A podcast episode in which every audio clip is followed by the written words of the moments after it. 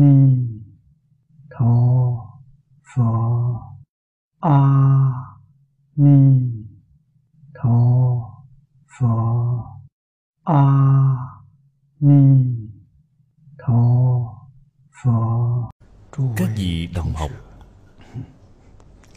xin mời mở kinh ra.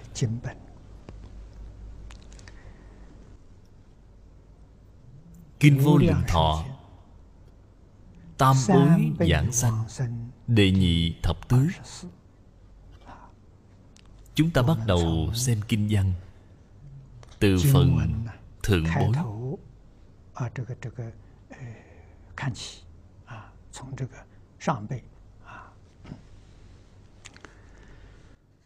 kỳ thượng bối giả xả gia khí dục nhi tác sa môn phát bồ đề tâm nhất hướng chuyên niệm. A di đà phật. Tu chư công đức, nguyện sanh bị quốc đến chỗ này là một đoạn. Trong đoạn này có ba đoạn nhỏ. Lần trước, chúng tôi đã giảng đến chú dạy cô hoàng lão cư sĩ. Dẫn dụng. bổn kinh phẩm thứ bảy chính là kệ tụng tất thành chánh giác phẩm.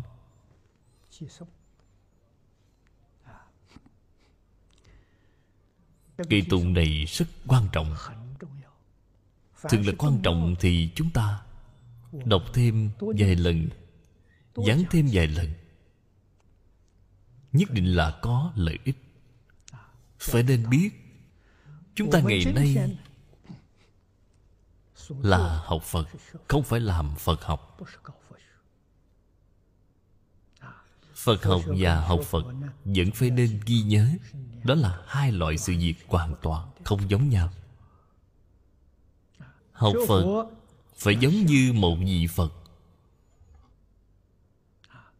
phật là gì? Phật là giác ngộ, người giác ngộ. Học phật chính là học một người giác ngộ, một người minh bạch. Ý nghĩa này phải nên biết. Nhất định không bị mê hoặc. Mê tín thì đó không phải là học phật. Vì sao vậy? Họ không giác giác thì không mê. Mê rồi thì liền không giác chúng ta là một người mê hoặc điên đảo hiện nay chúng ta muốn học một người giác ngộ. Người giác ngộ thì gọi là phật. Chữ phật này là tiếng ấn độ. Người ấn độ gọi phật đà ý nghĩa chính là người giác ngộ là người giác. Những đạo lý này đều phải nên biết. Bài kệ này phía trước chúng tôi đã nói qua nhưng mà chưa nói xong. Lệnh bỉ chưa quần xanh quần xanh chính là hết thảy chúng sanh trường dạ vô ưu não. Xuất sanh chúng thiện căn thành tựu bồ đề quả. Ngã nhược thành chánh giác. Lập danh vô lượng thọ. chúng sanh văn thử hiệu câu lai ngã sát trung như phật, kim sắc thân diệu tướng tất viên mãn.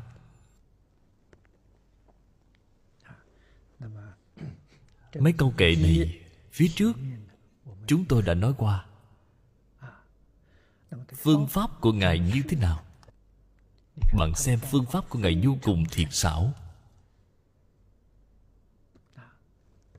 Ngài nói, ta lấy một tên gọi tên của ta gọi là vô lượng thọ. Vô lượng thọ là phiên dịch thành tiếng trung quốc. Tiếng ấn độ chính là a di đà phật. Ngài lấy cái danh hiệu này và bảo mọi người thường xuyên niệm danh hiệu này. Cái danh hiệu này là gì? Danh hiệu này là tánh đức của chính chúng ta. Danh hiệu này là chân tâm của chúng ta.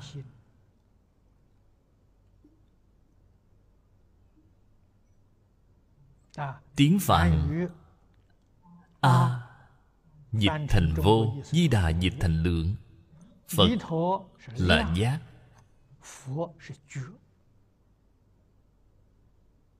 Cho nên ý nghĩa của từ này là vô lượng giác. Thế xuất thế gian hết thị pháp.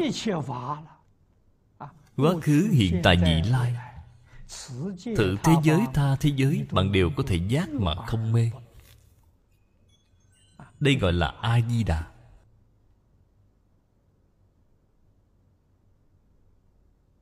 Ý nghĩa này Thì trong tất cả các tôn giáo khác trên thế giới Việc tán thán đối với thần linh Thì nói là Không gì không biết Không gì không thể trên thực tế thì trong chữ a di đà phật là hàm chứa ý nghĩa này.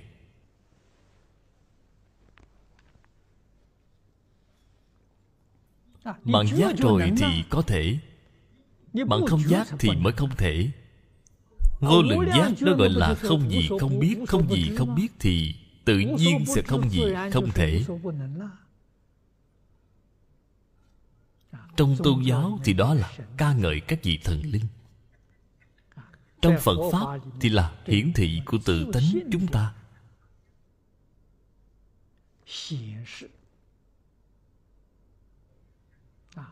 A di đà phật là ai? A di đà phật là bản thân mình. Không phải người nào khác, không phải từ bên ngoài. Cho nên danh hiệu này rất hay, Bảo bằng ngày ngày đều niệm Đem tự tánh A-di-đà Phật của mình mà niệm ra. Tự tánh a di đà phật ở đâu? Vốn dĩ là có rồi. Hiện tại cũng không có thay đổi. vấn đề là ở chỗ nào? Là bạn mê mất chính mình. Bạn không thừa nhận chính mình vậy thì cũng hết cách. Cho nên chư phật bồ tát đại từ đại bi giúp đỡ chúng ta nhận thức được chính mình. Chỉ một câu như vậy thôi. Chúng ta hiện tại đáng thương là không nhận thức được chính mình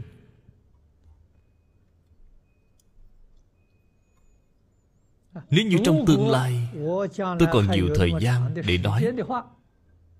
Tôi dự định chúng tôi giảng lại kinh hoa nghiêm trong 5 năm. Nhiều nhất là 7 năm, không quá 7 năm thì viên mãn kinh hoa nghiêm. Sau khi viên mãn rồi thì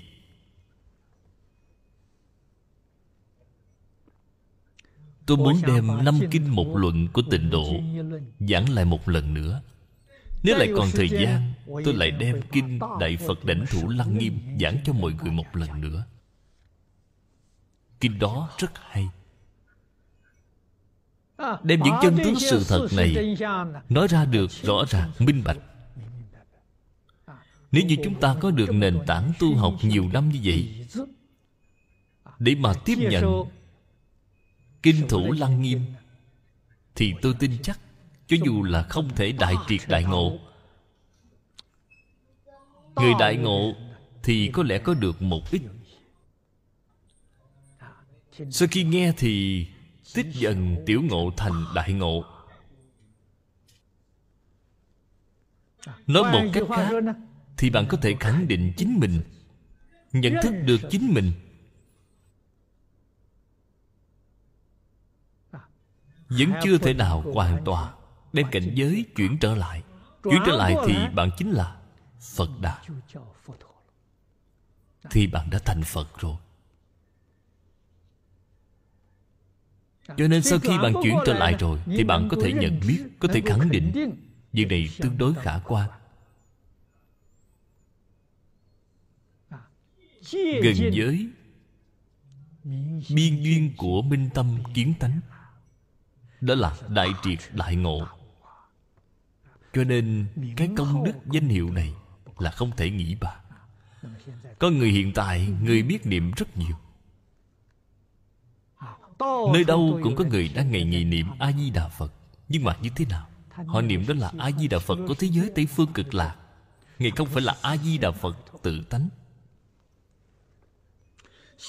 a di đà phật của thế giới tây phương cực lạc là hóa thân của tự tánh a di đà phật. Đạo lý này người biết được rất ít.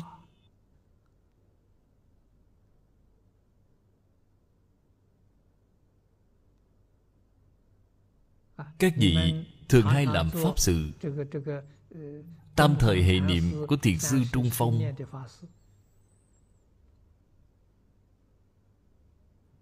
đại sư trung phong ở trong khai thị tam thời hệ niệm.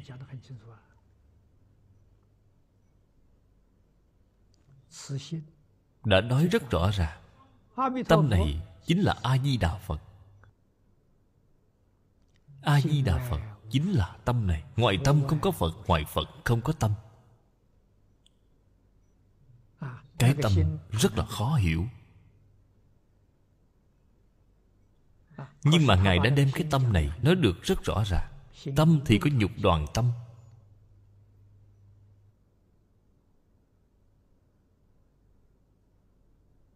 Có duyên hư tâm. Có linh tri tâm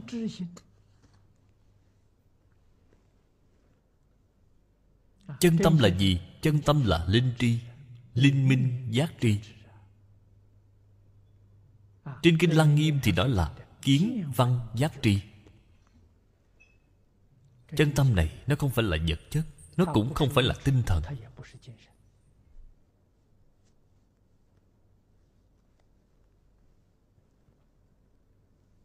Nó không lúc nào không có không nơi nào không có. Cho nên nếu như bạn chân thật hiểu rõ chân thật hiểu được rồi cũng như trong tông môn người đại triệt đại ngộ thường hay nói đầu đầu thì đạo tả hữu phùng nguyên. Lặn lội khắp mọi nơi tìm chẳng thấy người đâu tìm được lại chẳng tốn chút công.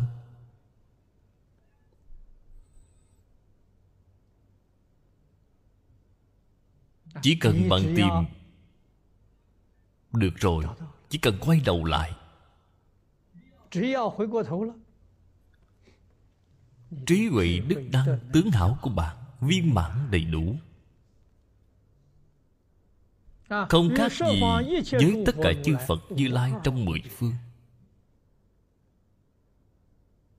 Đây là thật. Chúng ta cả đời có thể làm được hay không? Đại tâm phạm phu thì có khả năng. Cho nên nói đi nói lại thì tâm lượng nhất định phải mở rộng không nên so đo với bất kỳ người nào với bất kỳ sự vật nào. Nếu so đo tính toán thì như thế nào? Việc lợi hại được mất với người khác đó chỉ là chuyện nhỏ nhặt. tổn hại đối với chính mình nó thật sự là rất lớn. Bởi vì sao? bởi vì chướng ngại đời này không thể kiến tánh. Không thể thành phật nếu bạn có thể kiến tánh, giảng sanh thế giới tây phương cực lạc, là thật báo độ thượng thượng phẩm giảng sanh. Phía trước đã nói qua với các vị rồi. Phải nên ghi nhớ lời của thiện đạo đại sư. Ba bậc chính phẩm đều bởi gặp duyên không đồng. Chúng ta ngày nay gặp được duyên thù thắng, thật vô cùng thù thắng.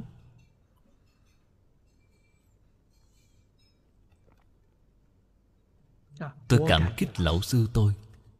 Cảm kích hộ pháp. Ở thế gian này có mà có thể tìm được một người thứ hai nào có lòng cảm kích giống như tôi. Nguyên nhân là gì? Tôi đã khế nhập rồi. Tôi hiểu rõ rồi. Từ sâu thẳm đáy lòng mà sinh ra sự cảm ơn hầu hết mọi người thì sao? mọi người thì ngay cả tâm còn chưa tìm thấy. cái gì gọi là tâm cũng không biết. Đa số người đều đem duyên lự làm thành chân tâm. Duyên lự là cái gì? Tâm phân biệt tâm chốt trước. Đem những thứ này làm thành cái tâm. Vậy thì không phải rồi. Vì sao vậy? vì cái tâm đó là có sanh có diệt. Chấp trước có sanh diệt. Phân biệt có sanh diệt. Vọng tưởng có sanh diệt. Lìa khỏi cái này thì đó mới là chân tâm. Chỉ cần lìa khỏi vọng tưởng phân biệt chấp trước Thì chân tâm liền hiện tiền. Chân tâm không sanh không diệt. Không đến không đi, Không thường không đoạn, Không một không khác. Trên Trung Quán Luận nói đến tám cái không. Trong cảnh giới này Thì bạn mới chân thật đạt được đại tự tại. Chân thật là Trí huệ liền hiện tiền. Cho nên hai câu sau cùng của bài kệ này Như Phật kim sắc thân. Diệu tướng tất viên mãn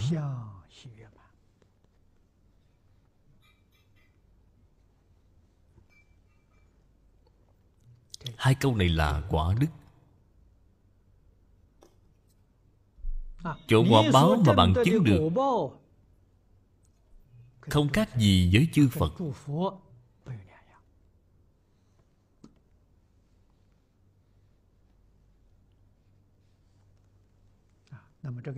Ở chỗ này chúng ta phải đặc biệt lưu ý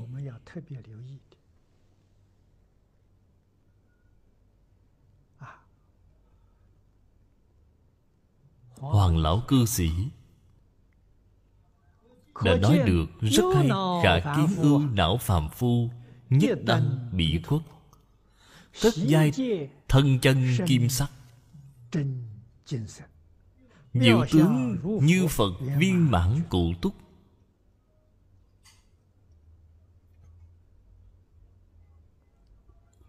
Ngài nói được rất hay. Ngài nói không sai bạn nói xem, Lợi ích thù thắng như vậy, Bạn đi đâu mà tìm đây? Đừng nói trong đời này bạn tìm không được, Mà đời đời kiếp kiếp, Vô lượng kiếp đến nay. Bạn đều không tìm thấy. Trong đời này, Duyên sanh, Gặp duyên không đồng. Bạn gặp được nhân duyên thù thắng đến như vậy, Thì sự việc này liền ở ngay trước mắt. Nhưng mà đôi mắt của bạn Phải phóng quang thì mới được. Vì sao vậy? Vì bạn mới có thể chiếu kiến. Nếu như mắt của bạn không phóng quang, Thì dù ở trước mắt, bạn cũng không nhận ra. Vượt qua ngay trước mắt thì bạn nói xem, Đáng tiếc biết bao. Nghe kinh, Nghe mấy mươi năm, Bạn vẫn nghe không hiểu. Nguyên nhân gì? Bạn vẫn chưa buông bỏ phiền não tập khí cho nên nói tới nói lui Vẫn phải là phương pháp dạy học Lão xưa của Phật Bồ Tát. Giới định huệ tam học Không thể nhảy vượt cấp bậc.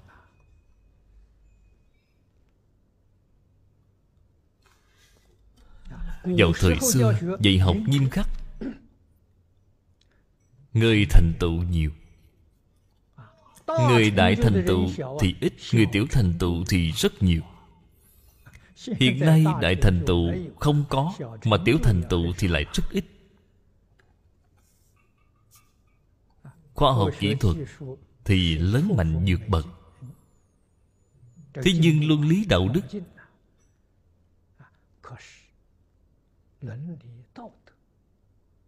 Giới định huệ tam học là sự suy thoái rất lớn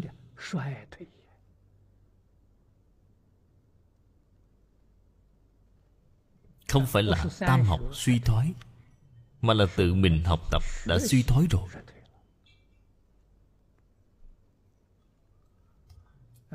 Chân tướng sự thật này Vẫn là phải rõ ràng Vẫn là phải minh bạch. Chúng ta phải nên bổ cứu như thế nào? Đó chính là Chúng ta phải bổ tập giới định.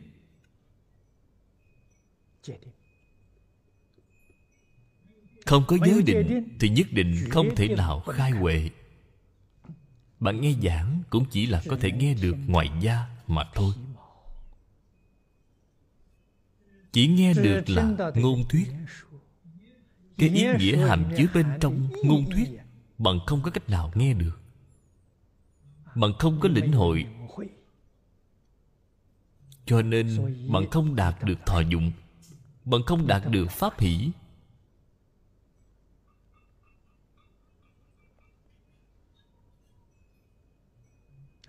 giới là quan trọng nhất. Trong giai đoạn hiện tại đối với chúng ta thì giới là quan trọng nhất. Giới là gì? Đệ tử quy là giới. Thập thiện nghiệp là giới. Cao hơn thì không cần nói nữa. Đây là căn bản của căn bản. bạn có hay không? Nếu như mà bạn có thập thiện nghiệp có đệ tử quy thì bạn rất ít phạm phải lỗi đối nhân sự thế tiếp vật ở trong cuộc sống hàng ngày bạn sẽ rất khoan khoái rất vui vẻ rất ít lỗi lầm. Chúng ta ngày nay cuộc sống không vui vẻ. công việc rất vất vả đối nhân sự thế tiếp vật đều tràn đầy lòng oán hận. Đây là cái gì? Là mê. Nếu như thực tiễn đệ tử quy thì hiện tượng này toàn bộ đều cải đổi. sau đó bạn nghe kinh thì mới nghe được hiểu. Bạn không có những thứ này thì bạn nghe sẽ không hiểu dù bạn thân cận tôi 30 năm, 40 năm Thì vẫn sẽ không hiểu.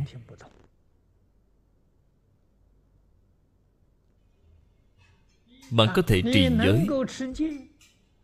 Bạn có thể y giáo phụng hành. Vậy thì những thứ mà tôi nói Bạn sẽ hiểu được.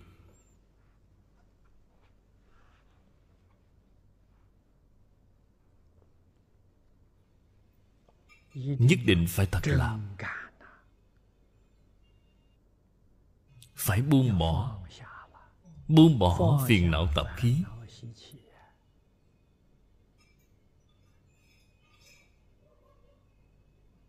Buông bỏ hết thảy bất thiện. Cái ý niệm bất thiện. Tư duy bất thiện. Ngôn luận bất thiện. Tạo tác bất thiện hết thảy đều buông bỏ. Ngược lại với thập thiện là thập ác, là bất thiện. Đi ngược lại với đệ tử quy, hết thảy phải buông bỏ.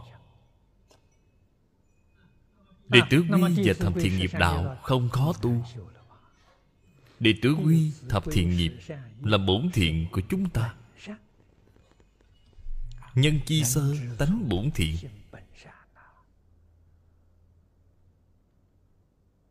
Không phải học mà có.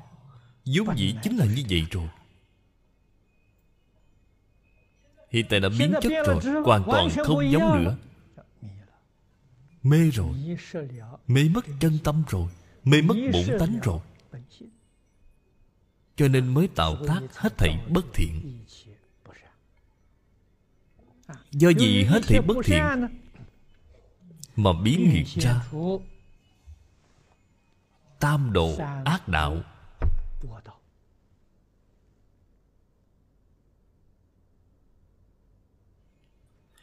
Cảnh giới bên ngoài Là tùy theo ý niệm mà chuyển biến. Cho nên Phật ở trên Đại Kinh thường nói Nhất thiết Pháp tùng tâm tưởng sanh trong tâm của bạn nghĩ là tự tư tự lợi. Nghĩ tưởng là danh văn lợi dưỡng. Nghĩ tưởng là tham sân si mạng. Vậy thì cái nhất chân pháp giới này biến thành cái gì? Biến thành ngạ quỷ, súc sanh, địa ngục.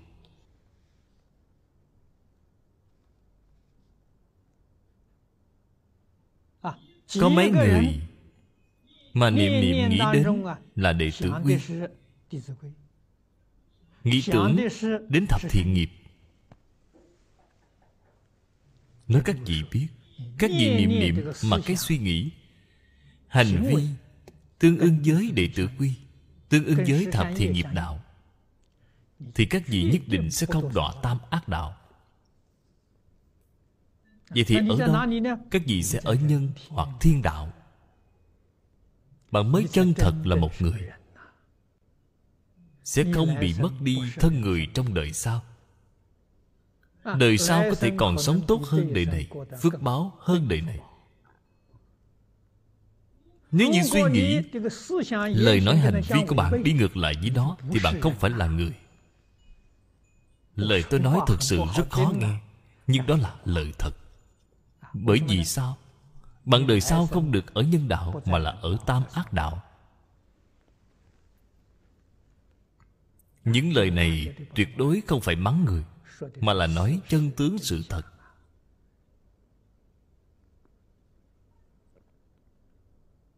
Từ trên nền tảng nhân đạo mới xây dựng Bồ Tát Đạo Phật Đạo. Bồ Tát Đạo là Đại Thừa Phật Đạo là Nhất Thừa. Trên Kinh Pháp Hoa nói Duy chỉ có nhất thừa Pháp không gì cũng không có tam. Chính là nói cái ý nghĩa này. Nhất thừa Pháp. Đây là chúng ta không thể không biết.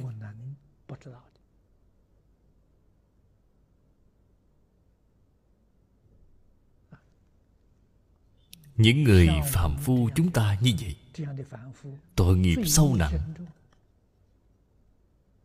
Thì có thể khế nhập cảnh giới nhất thừa hay không? Đáp án là khẳng định là được Là có thể. Như thiện đạo đại sư đã nói là Do bởi gặp duyên không đồng. Duyên Thì bạn phải nhận thức được. Đây chính là thiện căn phước đức của bạn. Bạn phải nhận thức được nó.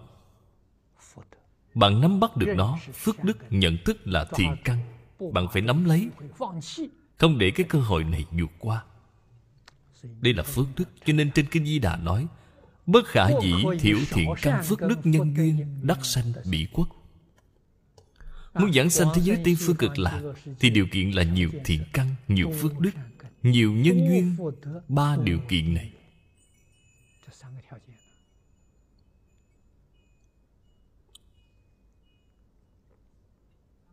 Trong đời này của tôi Có một chút thành tựu như vậy các vị đồng học muốn hỏi tôi, Có thể nói với các vị, Việc giảng sanh là tôi có nắm chắc Phật Không phải là không nắm chắc. Nếu không có nắm chắc, Như vậy thì 55 năm này Của tôi đều là uổng công rồi.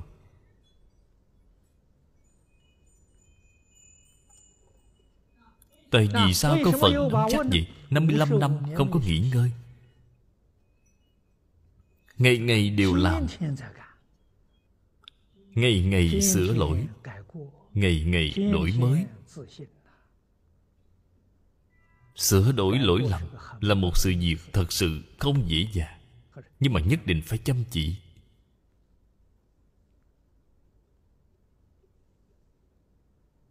Nhất định phải cảm ơn. Hết thảy chúng sanh, Hết thảy hoàn cảnh, Nó đã giúp đỡ cho ta. Thiện duyên thuận cảnh. Ta tùy thuận mà học. Không khởi tham luyến. Khởi tham luyến thì xong rồi. Liền đọa lạc ngay. Nghịch cảnh. Ác duyên. Nhân sự cũng không tốt hoàn cảnh cũng không tốt không khởi sân hận. Tuyệt đối không oán trời, không trách người. Biết được đó là gì? Tự mình đã tạo ra nhân ác. Là nhân bất thiện.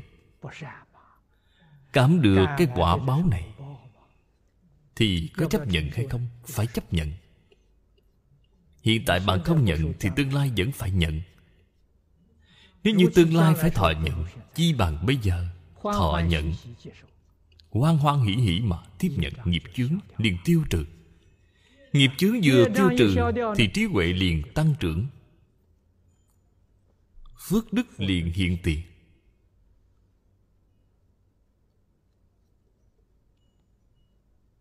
Hồng Kông năm ngoái, Có một vị lão hòa thượng qua đời.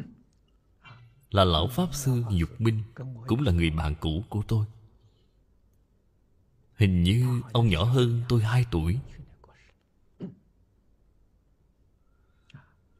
Năm ngoái đã qua đời rồi. Ông biết xem tướng đoán mạng, Xem phong thủy. Ông biết làm những thứ này. Ông đến đường Hán Khẩu tìm tôi. Ông nói Pháp Sư tình không ngại Thật là có nhận số tốt. Thực ra mà nói Tôi làm gì có vật số tốt chứ? Số mạng của tôi ông cũng đã xem qua rồi. 45 tuổi chết thì có dẫn số tốt gì chứ? Không ngừng đang cải đổi. Bản thân quan trọng nhất là nhận sai Bản thân có lỗi mà không thừa nhận Thì đây là việc tệ hại nhất. Người như vậy thì rất khó quay đầu Khó nhận sai. Nhận sai thì bạn mới có thể sửa đổi lỗi lầm. Mới có sự tiến bộ. Hay nói cách khác Vì sao mỗi năm một hạnh phúc hơn? Mỗi năm một có trí huệ hơn? Mừng nói xem Cuộc sống như vậy vui sướng biết bao. Người vui vẻ Thì sẽ không dễ dàng bị sanh bệnh, Không dễ dàng già yếu. Người không vui vẻ Thì rất dễ sanh bệnh, Rất dễ già yếu. Ngạn ngữ Trung Quốc có nói, Lo buồn khiến con người ta già. Người có ưu lo thì già rất nhanh. Những sự việc như vậy Các vị chỉ cần chú ý một chút Thì sẽ phát hiện được. Con người Khi đang có công việc bình thường Mỗi ngày đều bận rộn công việc của mình Nên họ quên mất đi việc già. Siêng năng mà làm việc đến sau khi về hưu không có việc gì để làm. Về nghỉ hưu thì nghĩ rằng mình đã già rồi họ liền nghĩ đến già. Ta già rồi người mà già rồi thì như thế nào? người già thì như thế nào? Người già thì thường hay sanh bệnh. họ lo sợ bị sanh bệnh. họ lo lắng sanh bệnh. Họ lo sợ sanh bệnh thì chính là nghĩ đến bệnh. Thế là bệnh liền đến. Sau khi bị bệnh thì sợ chết. Sợ chết là nghĩ đến chết. Họ sẽ chết rất là nhanh. Bạn hãy xem Rất nhiều đồng học bạn bè của chúng ta. Sau khi đi về hưu được hai năm Mà không gặp mặt. Vừa gặp mặt trở lại thì thấy họ già đi Bằng như mười mấy hai mươi năm vậy. Thay đổi nhiều đến như vậy. Họ nhìn tôi rất là ngưỡng mộ. Họ nói Pháp Sư Vì sao mà mỗi năm một trẻ hơn vậy? Thật là ngưỡng mộ. Họ không hiểu được cái đạo lý này. Chúng tôi thì nhìn thấy rất rõ ràng Rất minh bạch. Nhất thiết Pháp tùng tâm tưởng sanh Nếu bạn hiểu rõ cái đạo lý này Thì tại sao bạn không nghĩ đến Phật? Bạn mỗi ngày từ sớm đến tối nghĩ tưởng lung tung Để mà làm gì? Cho nên đọc kinh Đọc kinh giúp đỡ chúng ta được điều gì? Giúp chúng ta nghĩ đến Phật. Phật ở đâu vậy? Phật ở trên kinh điển Tất cả chúng ta ở cùng nhau. Ngày ngày ở cùng nhau, Nghiên cứu thảo luận Phật Pháp Là nghĩ tưởng đến Phật.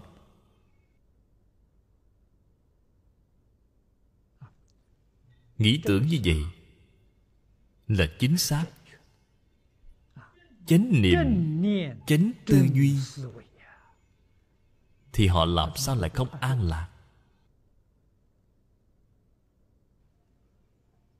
Ngoài việc nghĩ tưởng đến Phật Đến Bồ Tát Thì đều gọi là tà niệm Tà tư duy.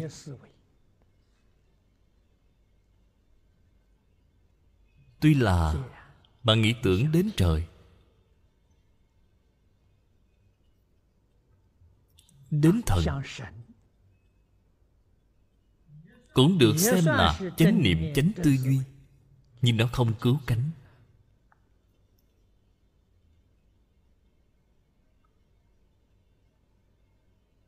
không triệt để. đây đều là nói gặp duyên không đồng.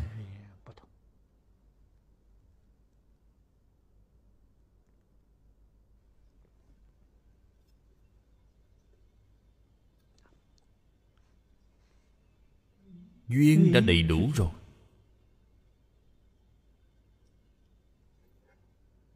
Thành tựu hay không? là ở thiện căn thiện căn rất quan trọng. thứ nhất là nói thiện căn của thế gian pháp. không tham không sân không si. Thiện căn của thế gian pháp. Bao gồm cả sáu cõi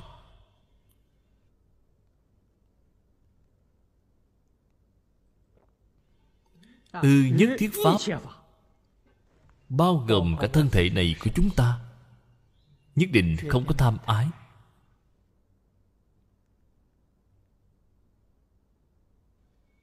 Vô tham vô sân vô si. Bồ tát vẫn còn phải có một cái thiện căn. Bồ tát chỉ có một cái thiện căn là tinh tấn. Là tinh tấn ba la mật ở trong lục ba la mật tinh là thuần mà không tạp. Đây gọi là tinh. Tấn là tuyệt không thối chuyển. Thiện căn duy nhất của bồ tát.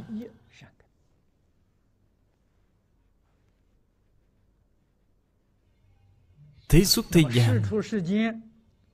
Tổng gộp lại mà nói thiện căn chỉ có bốn cái. Vô tham vô sân vô si tinh tấn mà chỉ cần nắm bắt bốn cái này thì bạn vĩnh viễn sẽ tiến về phía trước chứ không lui sụt về sau.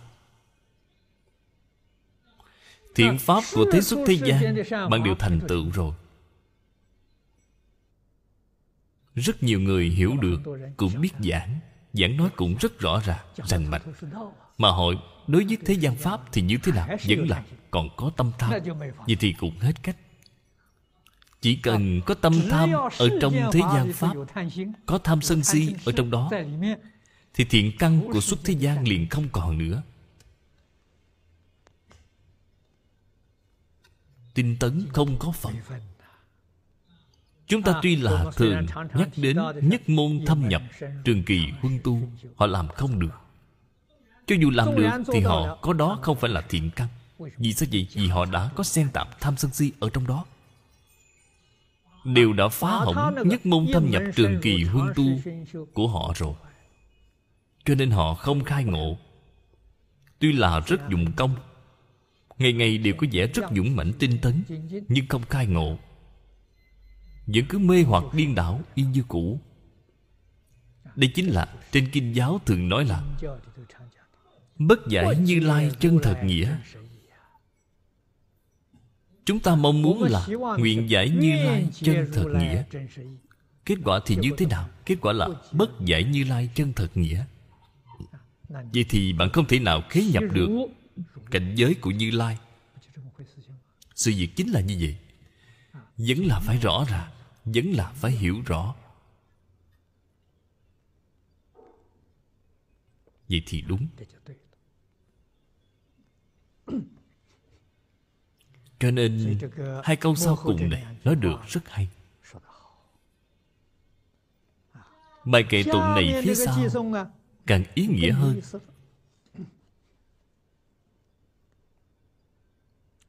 trong tiểu khoa chúng tôi đánh dấu là bi ít chánh niệm.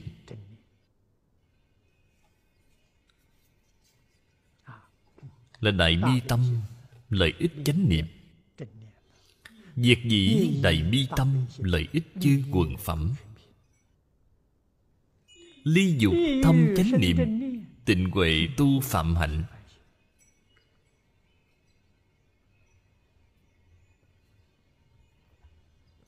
Đây là nói Người giảng sanh đến thế giới cực lạc. Hoa khai kiến Phật Thân tâm thanh tịnh Trí huệ dũng mãnh Đại bi vô lượng Từ giác giác tha Thành tựu Bồ Đề.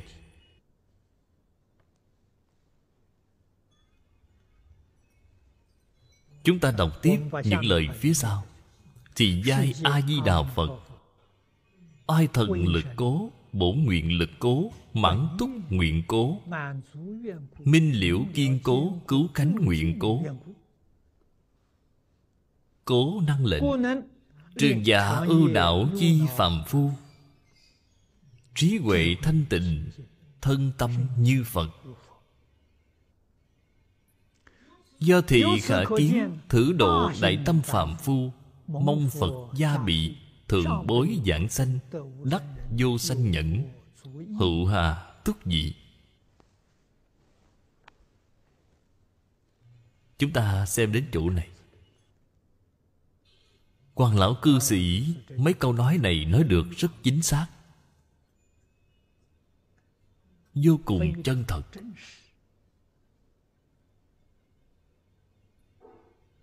Tôi muốn nói với các đồng học trước khi chúng ta giảng sanh, thì được phật lực gia trì. Như vậy bạn mới có thể tin, mới có thể khẳng định về việc gia trì sau khi giảng sanh đến cực lạc. Hiện tại chúng ta chưa có giảng sanh thì có thể nhận được 10 phần gia trì. Giảng sanh đến thế giới cực lạc thì chúng ta tin rằng sẽ nhận được 100 phần gia trì.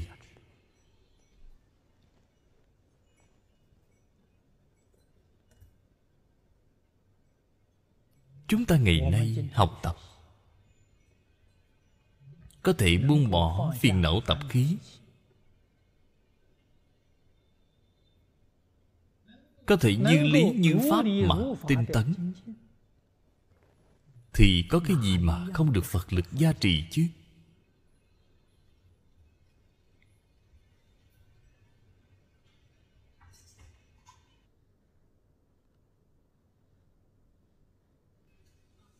phật lực gia trì rõ ràng nhất. Từ ngoại duyên mà nói đó chính là cuộc sống an định. đời sống vật chất thì không cần phải bận tâm chút nào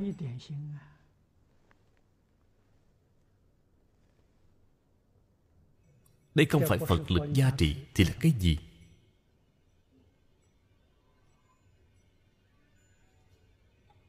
Khi tôi mới bắt đầu học lúc đó thì tôi vẫn chưa xuất gia. Chứ gia đại sư đối với tôi chỉ cần chân thành phát tâm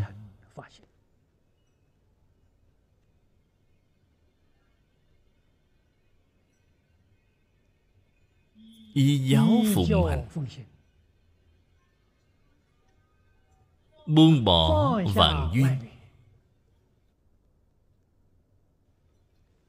Ngài nói một đời này của bạn Tự nhiên sẽ được Phật Bồ Tát chăm lo. Không cần bản thân mình phải lo lắng chút nào. Tôi tin lời của Lão Sư. Đây là việc mà thành tựu cả đời tôi Không giống với người khác Người khác thì chưa chắc chịu tin vào lời của Lão Sư. Tôi thì tin một trăm phần trăm. Người lớn thì làm sao lại lừa gạt tôi? Không có lý do gì để lừa gạt tôi. Tôi cùng với chuyên gia đại sư vào lúc đó thì Ngài đã 65 tuổi rồi. Tôi 26 tuổi. Ngài hơn tôi 39 tuổi. Đáng là bậc ông của tôi rồi. Ngài đối xử với một người trẻ tuổi như tôi Cũng như là đối với con cháu của mình vậy. Làm sao có thể lừa gạt tôi được chứ? Một trăm phần trăm y giáo phụng hành. Nếu mà chưa đạt được một trăm phần trăm Thì là luôn muốn nâng lên. Cho nên trong cả cuộc đời tôi chưa hề cầu cạnh một ai. Đói chết lạnh chết thì cũng đáng đời, vì chính mình đời trước không tu, không có phước. Đi xin xỏ người khác thì đúng là một sự việc rất khó coi. Cả đời tôi dù có đói chết hay lạnh chết thì tôi cũng sẽ không đưa tay ra để mà hỏi xin người ta một xu nào. Đây là cá tính của tôi. Toàn bộ đều là cầu ở Phật. Phật lực gia trì.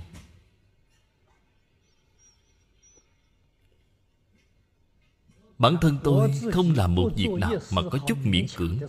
Vì sao vậy? Khổ lắm.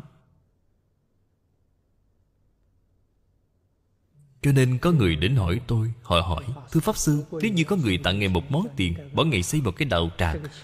Món tiền này chỉ có thể xây được một nửa thôi, Không đủ để xây cho xong, Thì ngài phải làm như thế nào? Tôi nói, tôi không làm. Tôi cũng không cần làm. Tôi tuyệt đối sẽ không nói là, Còn thiếu chưa đủ, tôi đi ra ngoài xin thêm Việc này thì tôi không làm được. Tôi sẽ xả bỏ, thật là sạch sẽ. Quyết không thể để cho thân tâm mình Có chút nào gánh nặng.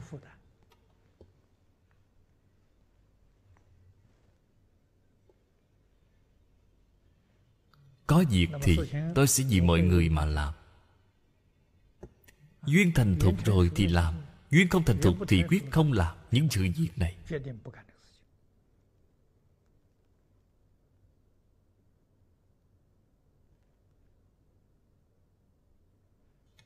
Tuổi tác càng cao Thì dường như duyên cũng dần dần Ngày một thành thục hơn Càng ngày càng nhiều. Có duyên phận Thì tôi sẽ thay mọi người làm thêm ít việc tốt. Từ bản thân tôi không làm Mà là thay mọi người làm việc tốt. Rất nhiều rất nhiều người muốn tu phước. Không biết cách tu như thế nào Tôi giới thiệu cho họ. Tôi giúp đỡ họ tu. Việc này thì được. Cho nên hiện tiền Thì được Phật lực gia trì. Nhưng mà làm thế nào để được Phật lực? Tâm của bạn phải đồng với tâm của Phật.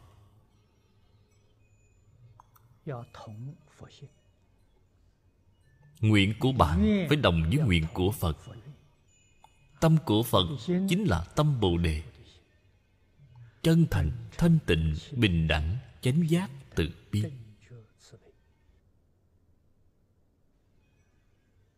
Tâm của hết thảy chư Phật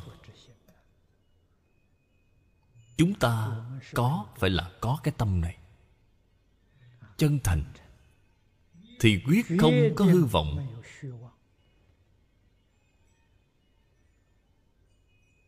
Khởi cái tâm hư vọng đối với người. Một vọng thì hết thảy vọng. Đối với chư phật bồ tát cũng là cái tâm hư vọng. Thì làm sao có cảm ứng được chứ? Không thể nào. Nếu quả nhiên bạn dùng là chân tâm,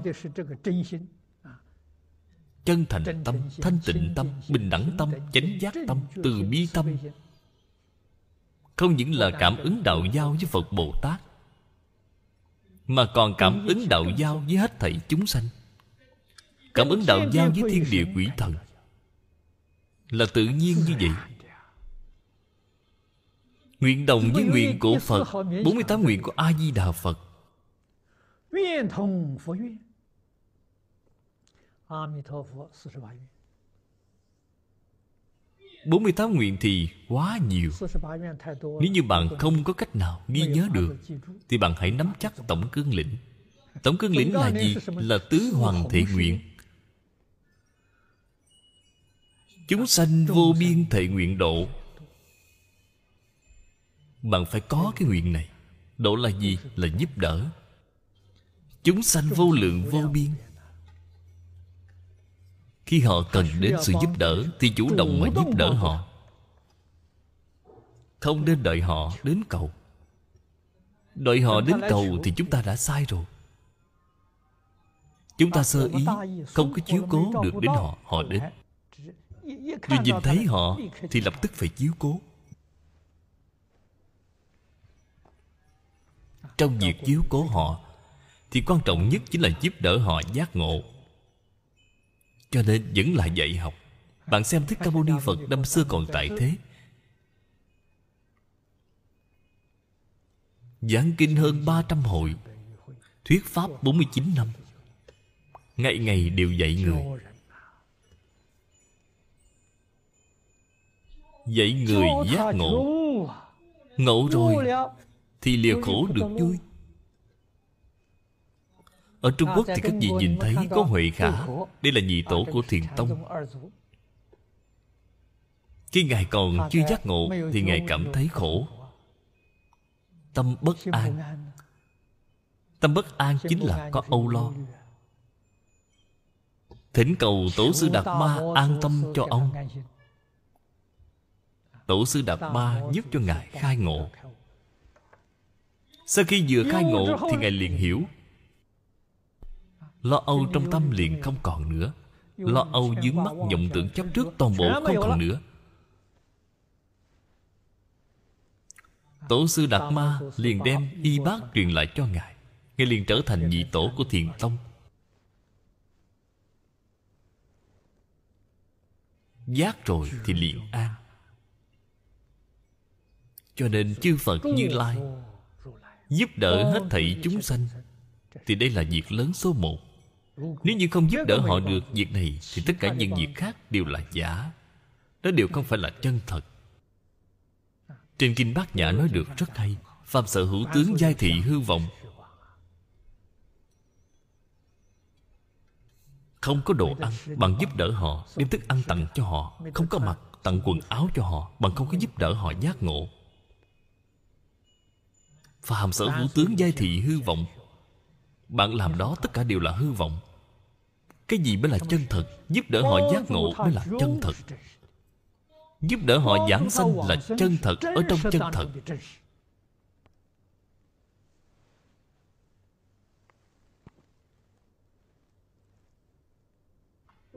Chân tướng sự thật này Không thể nào không biết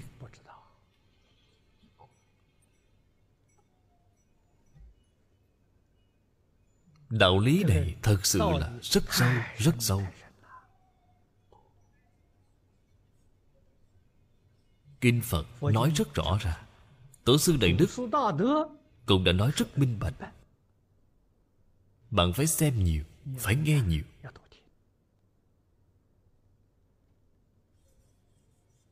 Xem không rõ Nghe không hiểu Thì vấn đề ở đâu? Nghiệp chướng quá nặng rồi Nghiệp chướng tóm lại mà nói, Một chữ là nghi. Tham sân si mạng nghi. Nghe xong thì sao? Bán tính bán nghi.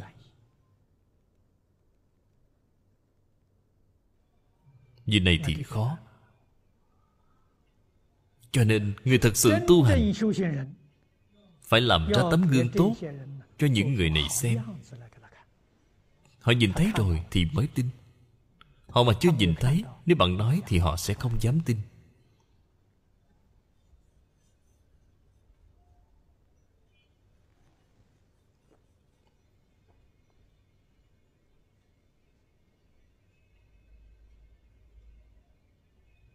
Cũng như thích ca mâu ni phật.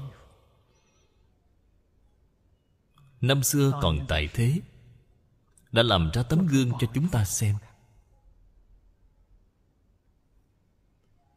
Chúng ta tuy là không có nhìn thấy Nhưng trên kinh điển thì có ghi chép.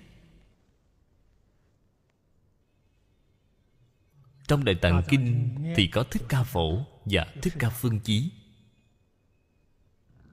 Đó là truyện ký của Thích Ca Mâu Ni Phật. Do người thời nhà đường viết lại.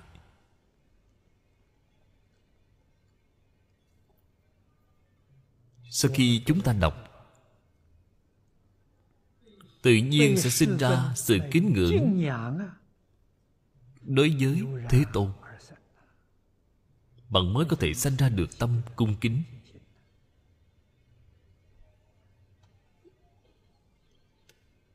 Tiến thêm một bước lập phát nguyện muốn học ngài muốn học tập ở ngài. Đây là học phật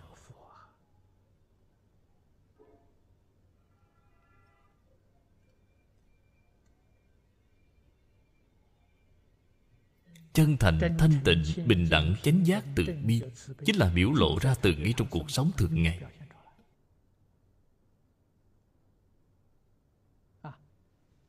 Công việc cuộc sống công việc của ngài là dạy học.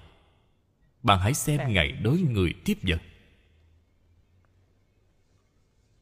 Những tình tiết nhỏ nhặt là gì?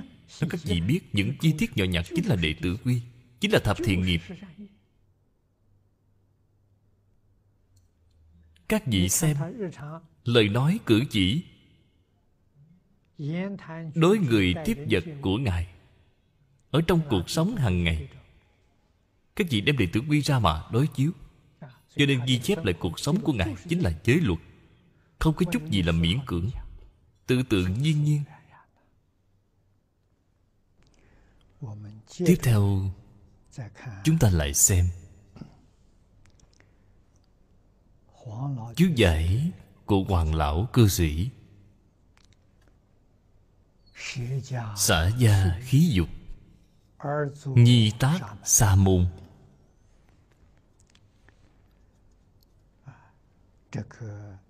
Hai chữ xả gia này,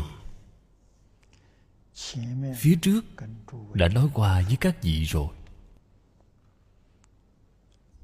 Gia có bốn loại. Xã cũng có bốn loại. Chúng ta phải hiểu rõ ý nghĩa của việc này. Nhi tác sa môn. Sa môn là tiếng phạn. Dịch ra là cần tức. Nghĩa là cần tu giới định huệ tức diệt tham sân si. Đây là nghĩa của chữ sa môn. Chúng ta phải hiểu được ý nghĩa của nó. Sa môn thông thường là nói người xuất gia tu hành. Nhưng mà ý nghĩa quan trọng hơn thì bạn phải nên thể hội được. Cần tu giới định huệ, tước diệt tham sân si. Khi phật đà còn tại thế thì cư sĩ di ma ngài đã làm được. Tuy là ngài không có xuất gia ngài vẫn còn vợ con. Nhưng mà ngài thật sự đã làm được. Cần tu giới định huệ thức diệt tham sân si. Cho nên ngài là tại gia xuất gia. Cũng chính là nói tâm xuất mà thân không xuất.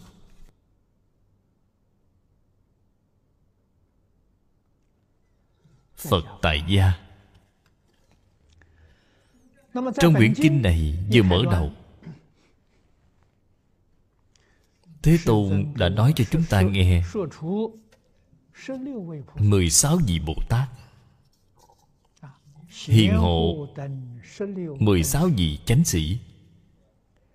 16 vị Bồ Tát này Đều là đẳng giác Bồ Tát. Các ngài thị hiện Cũng là tâm xuất, Mà thân không xuất. Cũng giống như cư sĩ Duy Ma, Đều là tại gia học Phật. Tâm không nhiễm dục trần.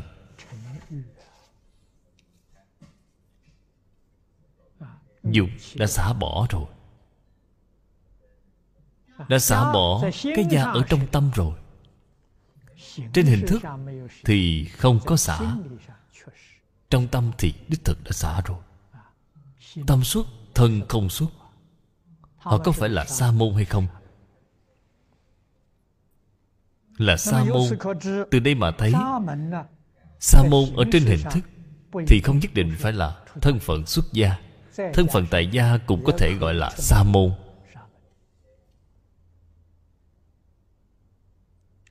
Bạn phải nên hiểu được Cái ý nghĩa này.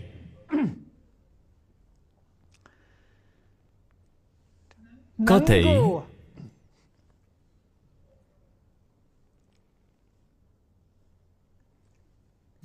cần học,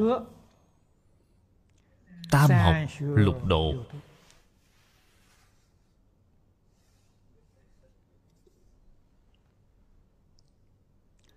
tứ nhiếp lục hòa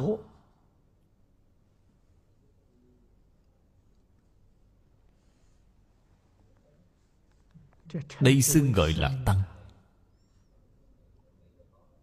Cho nên chữ tăng cũng không phải là từ chuyên dùng xưng cho người xuất gia. Người tại gia có thể làm được thì cũng có thể gọi là tăng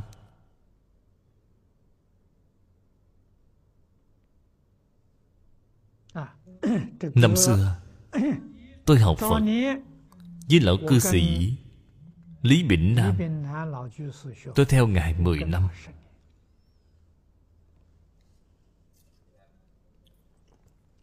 ngài có rất nhiều trước tác.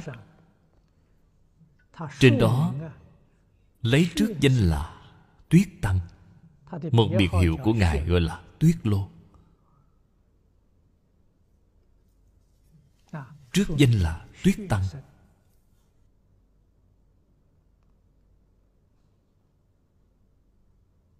Tăng là người xuất gia. Tâm xuất, thân không xuất.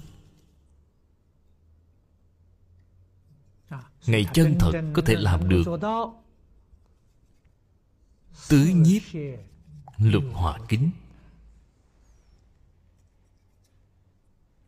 Lục hòa kính thật sự không dễ. Từ chính mình mà làm không nên cầu ở người khác. Việc trong thiên hạ nếu cầu ở người khác thì sẽ làm không được. Học phật mà nếu cầu người thì bạn sẽ không thành phật được. Niệm phật mà nếu cầu ở người khác thì bạn giảng sanh không được người xưa dạy người rằng hành hữu bất đắc phản cầu chưa kỹ. Như vậy thì đúng.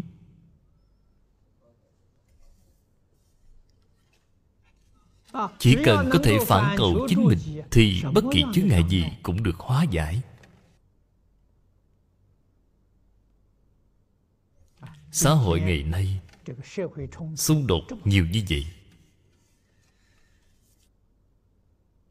trong một gia đình, thì vợ chồng xung đột. Ly hôn thì chính là vợ chồng xung đột. Cha con xung đột, anh em xung đột. Phát triển diễn biến thêm nữa là vua tôi xung đột. Là người lãnh đạo và người bị lãnh đạo xung đột, bạn bè xung đột, ngũ luân không còn nữa cái xã hội này thì làm sao mà không loạn cho được chứ? Có ngũ luân thì xã hội hài hòa. Không còn ngũ luân thì thiên hạ đại loạn.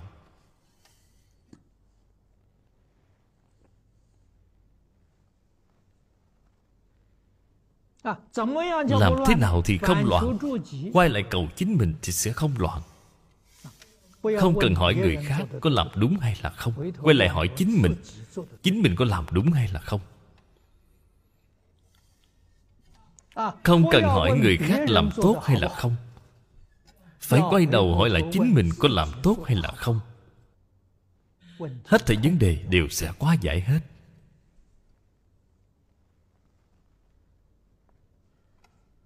Chúng ta bình tĩnh mà quan sát các thánh nhân của đông tây phương.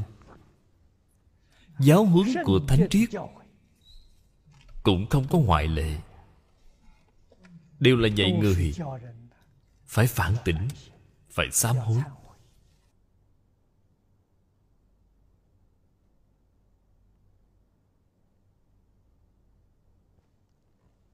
Toàn bộ tất cả giáo huấn của thánh hiền, bản thân nhất định phải nên biết là dạy một mình ta mà thôi không phải là để dạy cho một ai khác. Ta phải làm cho được. ta việc gì phải đi cầu người khác làm cho được chứ? Nếu cầu người khác làm cho được thì sai rồi.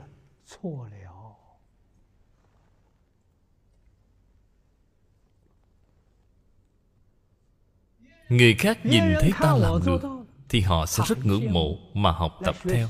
họ cũng làm được. thì đây gọi là phật độ người có duyên đây gọi là có duyên.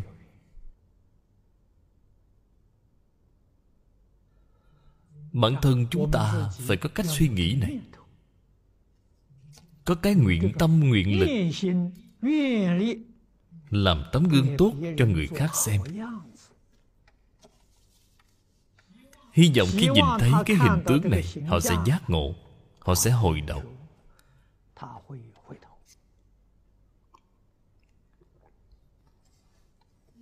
Không thể dùng bất kỳ hình thức gì để mà áp đặt người khác. Vậy thì bạn sai rồi. vì sao vậy? vì bạn sẽ có phiền não. Ta dạy họ vì sao họ lại không nghe? họ có phiền não. Bạn dạy họ nghe hay không thì tùy họ thì bạn sẽ rất vui. thì bạn không có phiền não. Họ nghe họ có duyên. Trong tâm chúng ta biết được họ đời này sẽ thành tựu họ không nghe thì cũng đã trồng thiện căn cho họ. Trong đời này không thể thành tựu. Đời sau kiếp sau gặp duyên biết đâu sẽ có thành tựu. Cho nên bạn sẽ rất an lạc rất tự tại. Căn tánh chúng sanh vô lượng vô biên. Phật đã đem phân ra thành ba loại lớn. Người thiện căn là người có duyên họ nhìn thấy được, nghe thấy được thì họ rất cảm động.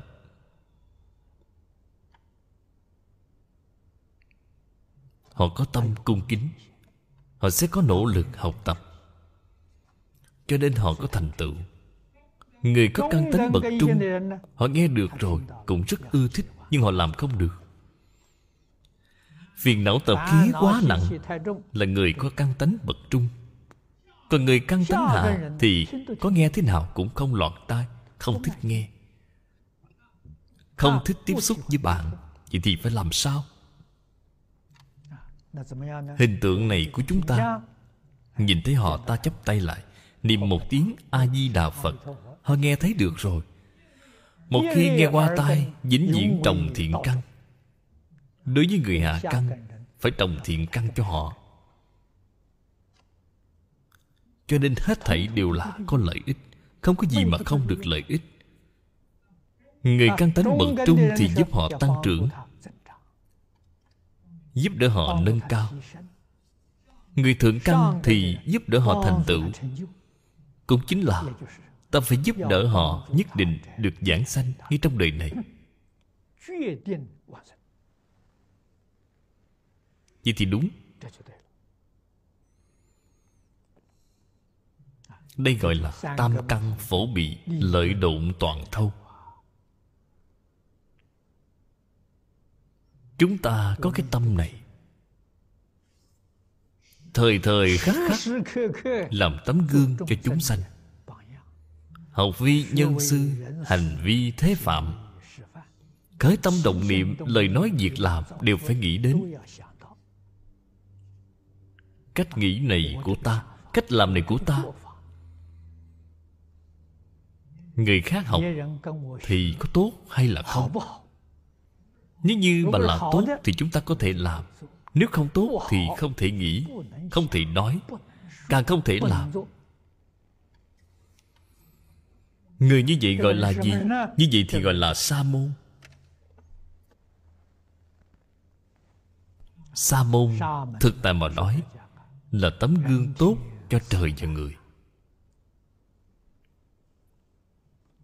Đây được xưng là tăng. cho nên việc xây dựng tăng đoàn chúng ta cũng không nên cầu ở người khác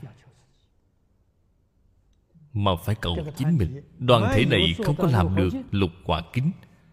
Bản thân chính mình làm được vẫn chưa đủ tốt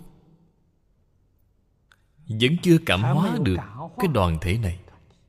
Ta còn phải chăm chỉ hơn nỗ lực hơn. Như vậy thì mới đúng đương nhiên là đoàn thể càng to thì càng không dễ dàng. Y theo dấu huấn của phật và nói bốn người cùng nhau cộng tu thì đây là một tăng đoàn. Tăng là một đoàn thể gồm có bốn người trở lên. Bạn liền biết được người càng ít thì càng thuận tiện càng dễ dàng nhưng mà dù là nói như vậy, trên thực tế thì cũng không dễ dàng. Mỗi một người tập khí phiền não không như nhau. Càng huống hồ là trong thời đại hiện nay, chúng ta bố thí ân huệ. Đối với hết thảy chúng sanh quá ít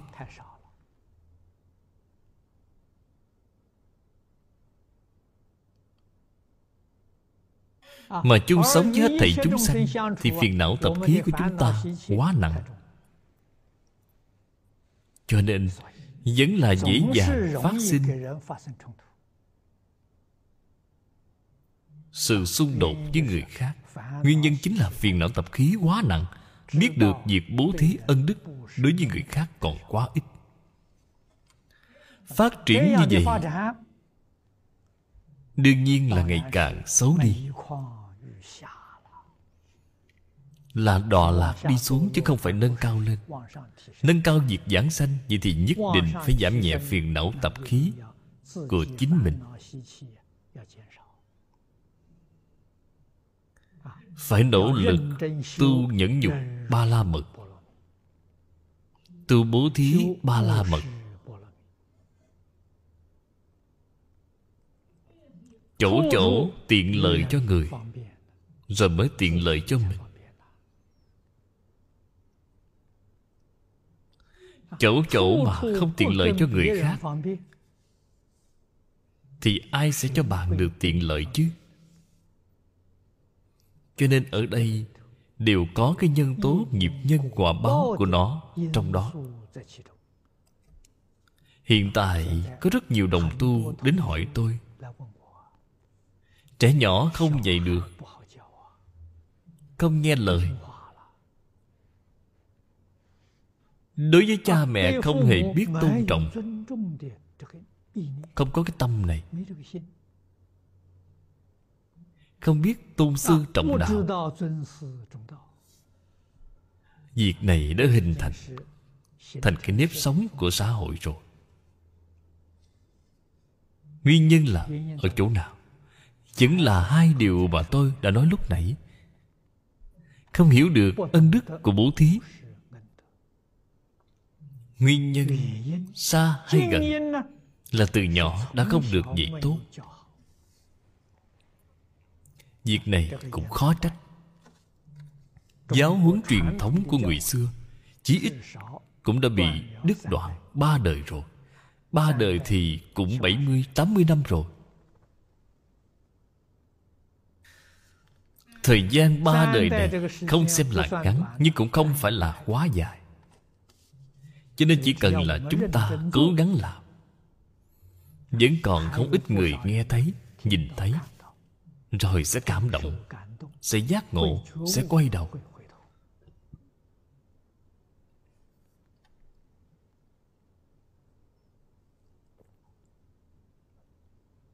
Cứ như vậy, vì người mà diễn thuyết không được gián đoạn vì sao vậy? Vì sau khi gián đoạn thời gian mà họ cảm động không thể duy trì được quá lâu. Sẽ rất nhanh lại quên mất đi.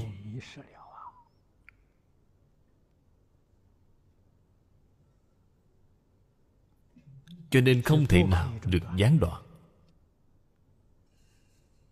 nhất định phải ở tại một nơi ở tại một nơi trường kỳ giáo hóa thì mới có thể thật sự thức tỉnh được một con người. Thức tỉnh một người khiến họ quay đầu. Quay đầu là bờ. Ngày trước, lão sư lý đã từng nói qua với tôi. Khuyên tôi nhất định phải trụ ở tại một nơi. Trường kỳ vì người diễn thuyết thì mới có thể thu được hiệu quả. Ngài nói làm gì có chúng sanh nào? Nghe một hai bộ kinh Mà giác ngộ mà quay đầu chứ. Trong thời hiện đại này tìm không ra. Đây là thật. Muốn vì người diễn thuyết Thì chỉ ít Phải liên tục không ngừng Thời gian phải 10 năm, 20 năm Thì mới có người quay đầu được. Thì mới có người giác ngộ. Cho nên hiện tại làm cái công việc dạy học này Khó khăn hơn ngày trước. Gấp 10 lần, 20 lần Không chừng.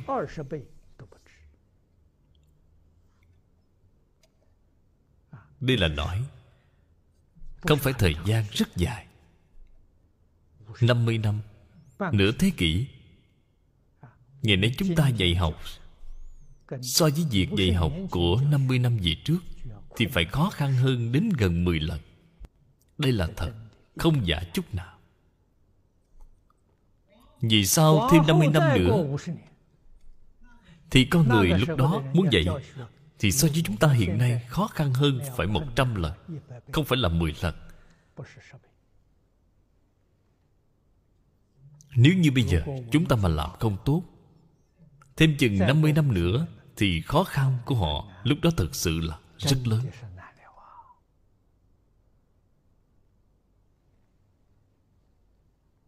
Loại hiện tượng xã hội này Chúng ta không thể không biết. Cho nên ngày nay, Trong nhà Phật thường nói, Tích công lũy đức. Tích công như thế nào? Lũy đức ra làm sao?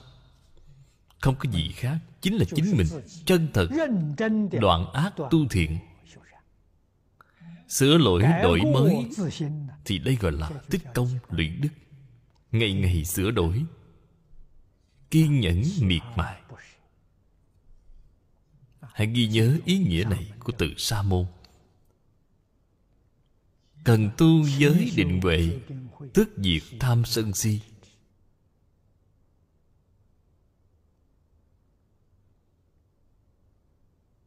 chăm chỉ học tập.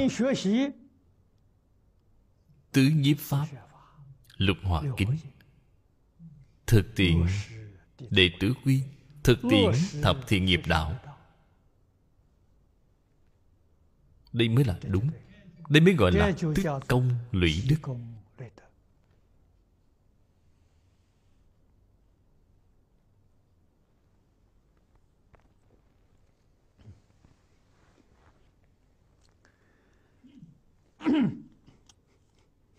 Cụ Đức nói được rất hay. Xuất gia là chánh nhân của tịnh độ.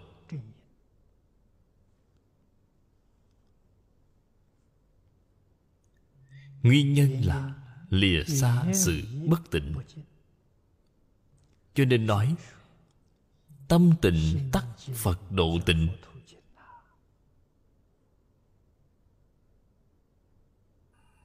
Thế giới cực lạc ở nơi đâu?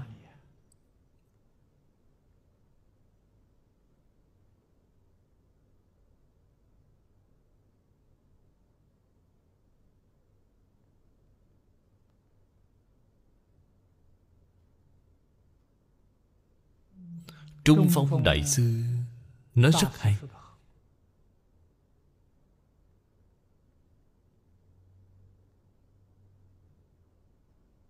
Tịnh độ tức nơi đây. Nơi đây thức tịnh độ.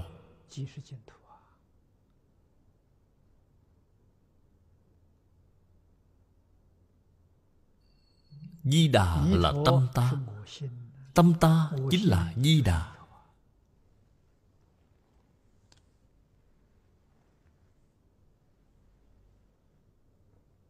Những lời này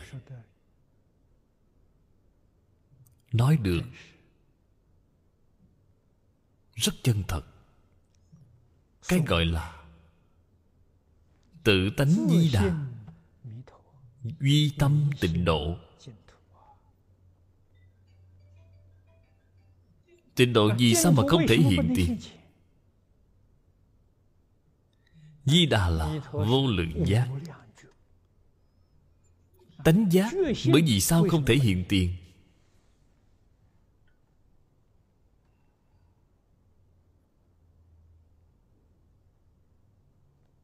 Vấn đề chính là ở chữ dục này.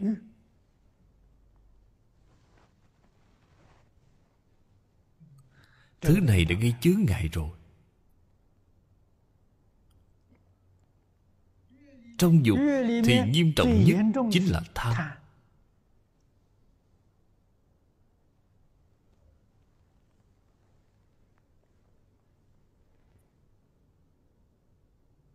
Cho nên vô lượng phiền não. tám dạng bốn ngàn trần lao phiền não. quy nạp đến sau cùng. Phật Pháp đem nó quy nạp lại đến cuối cùng. Thì còn lại là sáu loại phiền não căn bản. Sáu loại lớn. Thứ nhất là tham. Thứ hai là sân. Thứ ba là si Thứ tư là mạng Là ngạo mạn. Thứ năm là nghi. Hoài nghi đối với giáo huấn của Thánh Hiền. Thứ sáu là ác kiến. Kiến giải sai lầm. Ác kiến cũng còn gọi là tà kiến.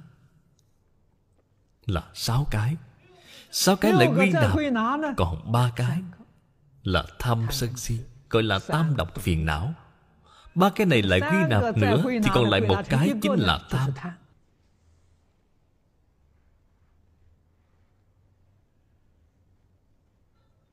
Bởi vì sao lại có tham?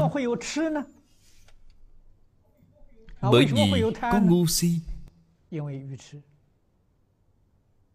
Thì bạn mới có tham. Không tham thì si cũng không có. Bởi vì sao lại có sân hận vậy khi bạn tham mà không được Thì sẽ sanh sân hận. Tham mà được Thì lại sanh tham ái. Đạt được thì sanh tham ái, Không được thì lại sanh sân hận. Là căn bản của vô lượng phiền não. Cho nên, Đến sau cùng, Chỉ là một chữ tham dục.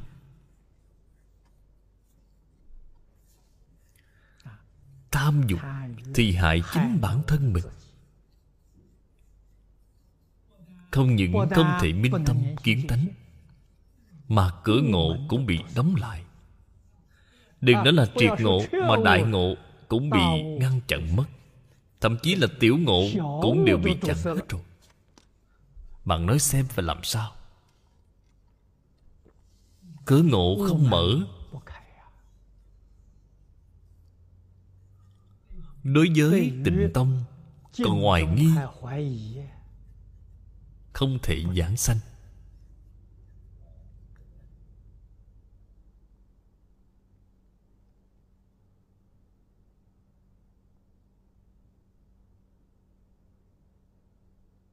Có lẽ cũng có người nói tham sân si mạng chưa đoạn người niệm phật đó cũng giảng sanh. là đới nghiệp giảng sanh. Thực sự giảng sanh rồi. Vậy đây rốt cuộc là việc như thế nào?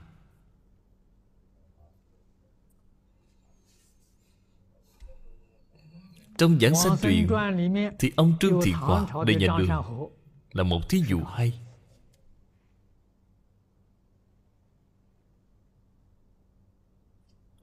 Một đời không học Phật Nghề nghiệp mổ trâu Làm đồ tể.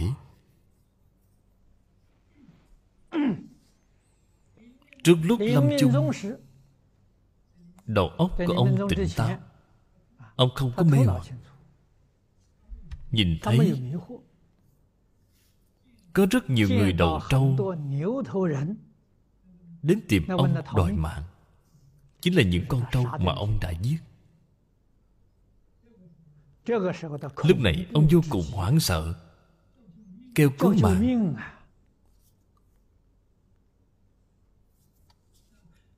Tiếng kêu cứu mạng này truyền ra bên ngoài cửa. Bạn xem lại có một sự việc trùng hợp đến như vậy. Đúng lúc đó là có một người xuất gia đi ngang qua Nghe được. Bên trong có tiếng kêu cứu mạng. Nên vào trong xem như thế nào? Thấy một người nằm trên giường bệnh lớn tiếng kêu cứu mạng Nói rằng nhìn thấy rất nhiều người đầu trâu đến đòi mạng. Người xuất gia biết được Đây là nghiệp chướng của ông đã hiện tiền. Liền dội đốt lên một bó nhang.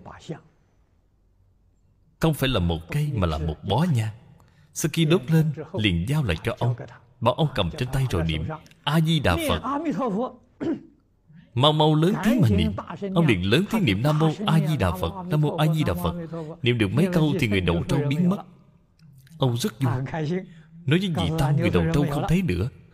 Tiếp tục niệm vài tiếng nữa thì a di đà phật xuất hiện. ông liền đi với phật. Thật sự đã giảng sanh.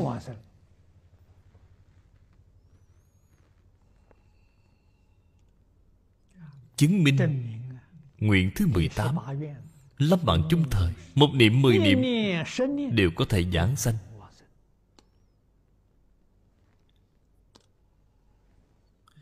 Sự việc này Nếu các vị đã đọc được rồi Nghe được rồi Nhất định không nên cầu may. Tôi hiện tại làm thêm một ít việc xấu Chắc không hề gì. Đến lúc lâm chung tôi vẫn có thể cứu được. Cậu Đại Đức đối với sự việc này Đã phân tích được rất rõ ràng Khi ông Trương Thiện Hòa lâm chung Đã có đầy đủ được cả ba điều kiện. Ba điều kiện này vào lúc bạn lâm chung Thì có thể đầy đủ được hay không? Thứ nhất là đầu óc phải tỉnh táo Không mê hoặc chút nào. Nếu như bạn mất Phải chứng bệnh mất trí nhớ của người già Ngay cả người thân huyết thuộc cũng không nhận ra Thì việc trợ niệm cũng không giúp được gì. Đầu óc phải rõ ràng Không mê hoặc. Điều kiện thứ hai là Chân thật gặp được thiện trí thức. Dạy bạn niệm Phật cầu sanh tịnh độ. Khi bạn lâm chung có thể gặp được người này hay không Điều kiện thứ ba là sau khi bạn nghe được thì hoàn toàn tin tưởng. Không hoài nghi một chút nào. Bạn thật sự niệm Chân thật cầu nguyện giảng sanh. Ba điều kiện này đầy đủ thì mới được. Vậy bạn mới hiểu được ba điều kiện này Thật sự không dễ chút nào. Trong ngàn vạn người thật hiếm có lấy một người Đây là nói lúc lâm chung Có đầy đủ ba cái điều kiện. Cái nhân sâu xa hơn Đó là Trong đời quá khứ Họ đã niệm Phật Niệm được rất tốt. Thì căn vô cùng sâu dày Trong đời này Không gặp được Phật Pháp Không có gặp được thiện hữu. Cho nên cả đời mới làm việc ác. Thiện căn rất sâu dày Đến lúc lâm chung Thiện căn phước đức đều sâu dày Phước đức là gì? Là lâm chung tỉnh táo Không mê hoặc. Như là phước đức. Vừa nghe liền tin tưởng liền tiếp nhận Ý giáo phụng hành Đây là thiện căn. Gặp được người xuất gia Này là duyên. Thiện căn phước đức nhân duyên Ba điều kiện này đầy đủ. Họ mới có thể giảng sanh. Chúng ta có thể gặp được may mắn như vậy không? Khẳng định là không thể Vì sao mà không thể vậy? Hiện tại thì đầu óc rất là tỉnh táo. Và nghe đến Phật Pháp thì đều không tin. Bán tính bán nghi Vậy thì đến lúc lâm chung Bạn sẽ tin hay sao? Đây là chính nói rõ Bạn không có thiện căn. Thiện căn phước đức của bạn so với Trương Thiện Hòa Còn kém quá xa Ông có thể thành công Bạn thì không thể thành công. Như vậy chúng ta hiểu được. Bạn phải biết trước là nhân Sau là quả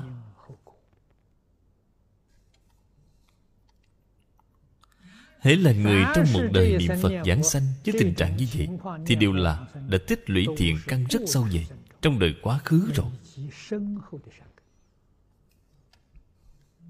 Chúng ta biết được Cho dù là thiện căn phước đức Trong đời quá khứ chưa đủ Chúng ta trong đời này bù đắp được.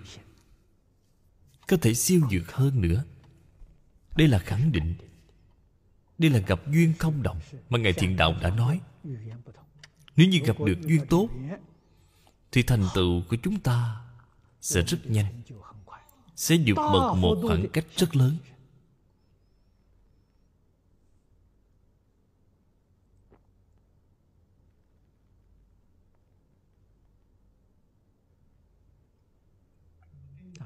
Thiện duyên của đời này điều đầu tiên là được thân người.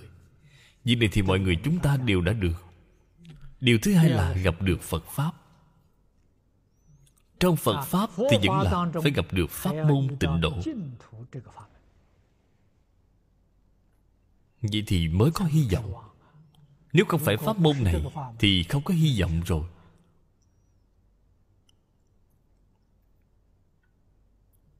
Có thiện tri thức chỉ dẫn. ngày nay các thiện tri thức các vị phải nên biết hạ liên cư lão cư sĩ.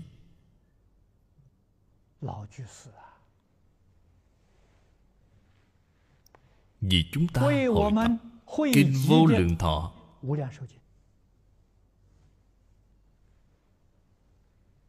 Quyển hội tập này đã xuất hiện rồi.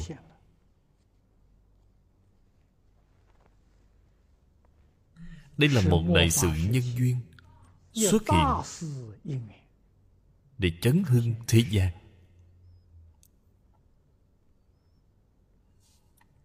Vô cùng đáng tiếc vì ngài hội tập quyển kinh này.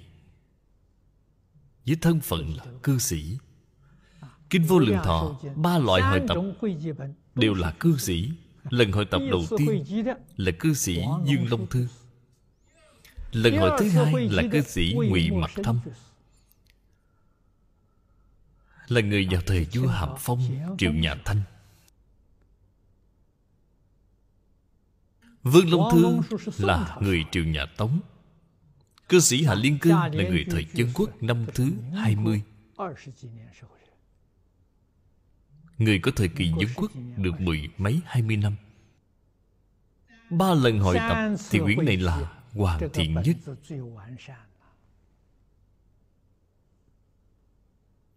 Nếu bạn biết chỗ tốt của nó thì bạn sẽ lắng tâm mà quan sát.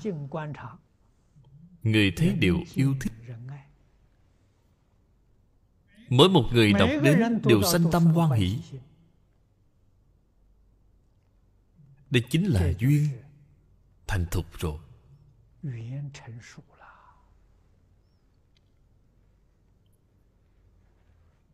một quyển kinh tốt đến như vậy mà không có chú giải. Trước đây tôi giảng qua mấy lần. Đều là dựa theo ghi chú bên lề sách của lão sư lý. Chú giải vô cùng đơn giản.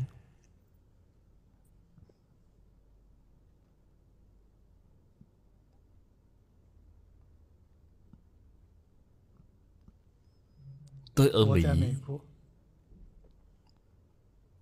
Cũng biết hoàng lão cư sĩ.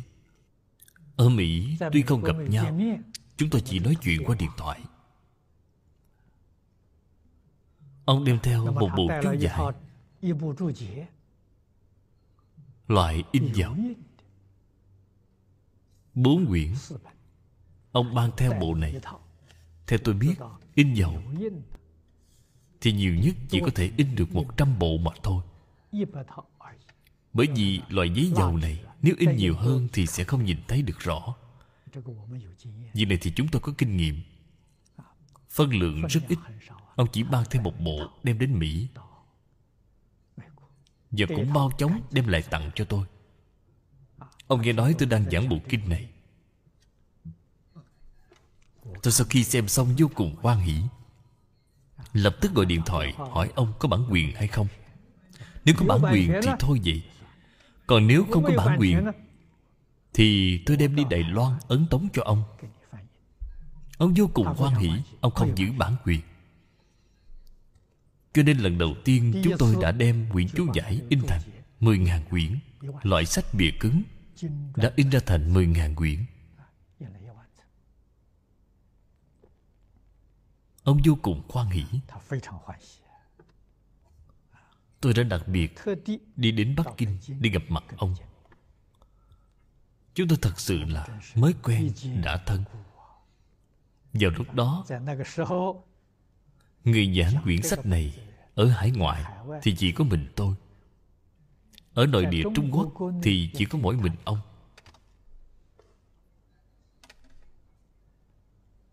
Hiện tại thì cái này đã lưu thông rồi. Người đọc nhiều rồi người học nhiều rồi người giảng cũng nhiều rồi. đó là việc tốt.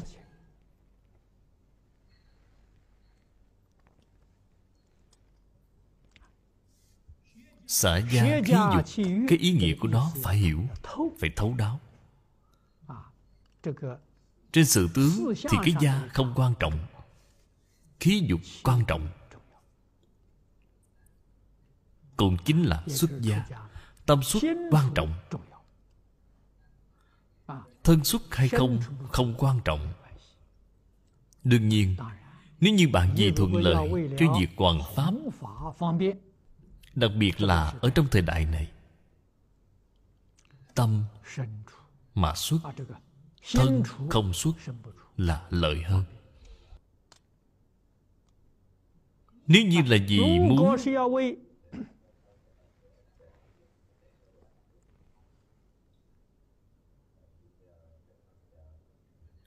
nói huệ mạng phật. Chánh pháp cụ trụ. vậy thì nhất định là thân tâm đều xuất. bạn làm ra được một người xuất gia tốt. Việc này vô cùng quan trọng. Rất là có ý nghĩa.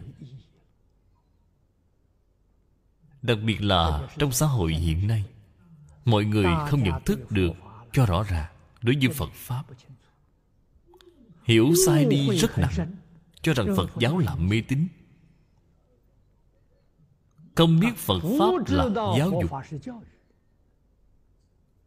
Chúng ta thân tâm đều xuất. hoàn toàn đem cái phong cách học tập của thế tôn năm xưa. còn tại thế mà thị hiện ra ở trong thời đại này ngày nay để cho mọi người nhìn thấy phật pháp. Ồ thì ra là như vậy.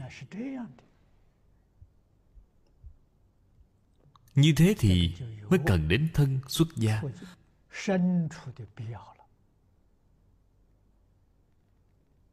thân xuất gia cũng không cần người phải nhiều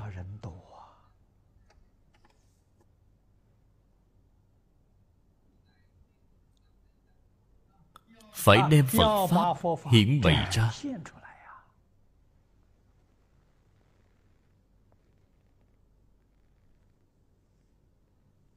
là một tấm gương tốt. Như vậy thì chánh pháp có thể tiếp nối trở đi. truyền thừa trở đi. việc này thì không thể rời khỏi hình thức cho nên vì sao mà có người thân tâm đều xuất gia? Vì sao bà có người tâm xuất, thân không xuất? Thông ngoài việc gì? Phổ độ chúng sanh. Phương tiện khởi kiến. Đó chính là mỗi người. Trí thú có khác nhau. Mỗi người điều kiện không như nhau. Bạn có đủ những điều kiện gì?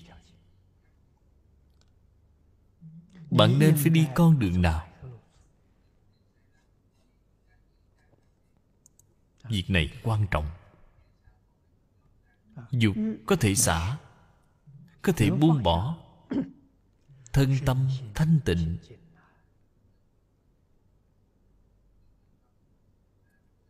mọi người đều biết then chốt tu học phật pháp là thiền định.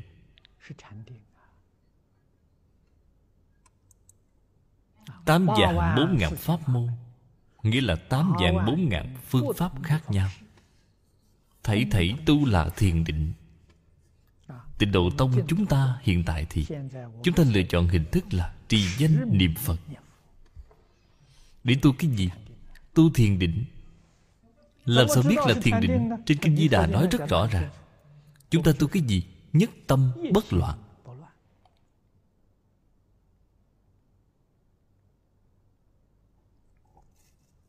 Nhất tâm bất loạn Chính là thiền định.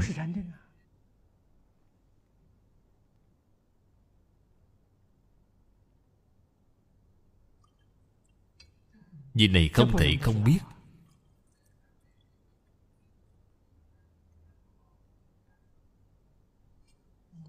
Phương thức không như nhau, Phương pháp không như nhau. Chúng ta niệm câu A-di-đà Phật này. Dùng một niệm này Để trừ bỏ hết thảy vọng niệm. Dùng một niệm Để chế phục Hết thảy vọng niệm. Thì đây chính là thiền định. Đến sau cùng thì cả niệm này cũng không còn nữa. Cũng buông xả luôn Đây chính là minh tâm kiến tánh Kiến tánh thành Phật. Như vậy bây giờ Phật có cần phải niệm hay không? Cần phải niệm. Vì sao vậy? Không niệm thì bạn khởi vọng tưởng. Đạo lý là như vậy.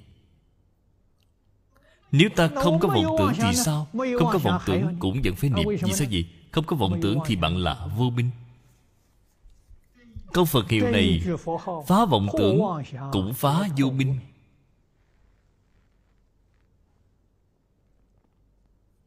Vô minh vọng tưởng đoạn hết rồi. Tự tánh liền hiện tiền Tự tánh vốn có Vô lượng trí huệ Vô lượng đức năng Vô lượng tướng hảo Hết thảy đều hiện tiền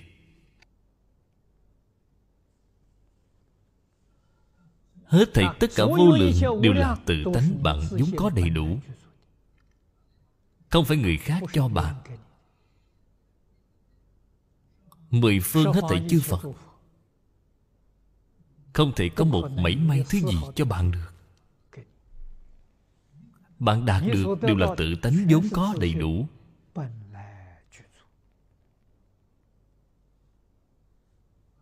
Cho nên hết thảy chư Phật Bồ Tát Đối chúng ta mà nói là Thiết thực mà nói chỉ là tăng thượng duyên mà thôi. Mối quan hệ này quá lớn. Chúng ta không có tăng thượng duyên Thì chúng ta làm sao mà biết chân tướng sự thật? Chúng ta làm sao mà biết để mà trừ bỏ chướng ngại? Để mà hồi phục lại trí huệ đức năng vốn có đầy đủ trong tự tánh của chính mình chứ.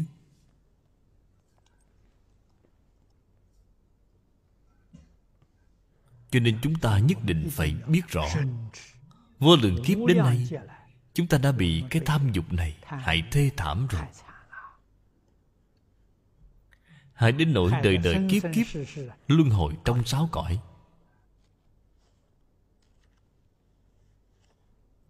vĩnh viễn không được xuất ly. không có ngày nào ra khỏi.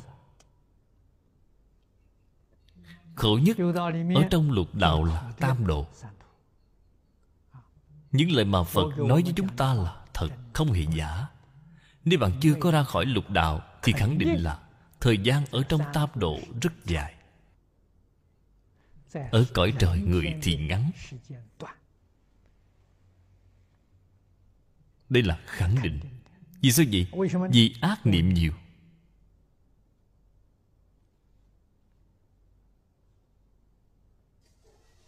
Tạo ác nghiệp thì nhiều tạo thiện nghiệp thì ít. Thiện nghiệp thì cảm được thiện quả của trời người. Ác nghiệp cảm được là khổ báo ma được ác. Cho nên bản thân phải thường hay nghĩ xem ta từ sớm đến tối khởi tâm đồng niệm là ác niệm nhiều hay là thiện niệm nhiều? Ta xử sự đối người tiếp vật. Hành vi của ta là thiện nhiều hay là ác nhiều? Bạn chỉ cần nghĩ nghĩ một ngày thôi thì bạn sẽ biết được.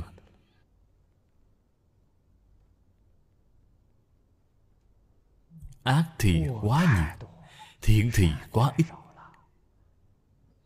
Trong sáu cõi luân hồi, đi về chốn nào thì không phải là bạn đã rõ ràng, minh bạch rồi sao?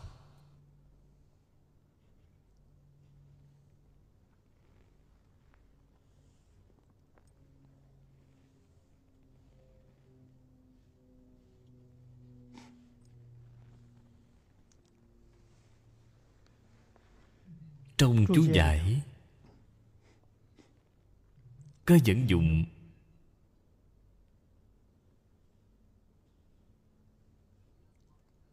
Lời của thiền sư nguyên hiệu. Đại sư nguyên hiểu ngài là người nước hàn là tổ sư tịnh độ tông của hàn quốc. Ông cũng là học trò của thiện đạo đại sư.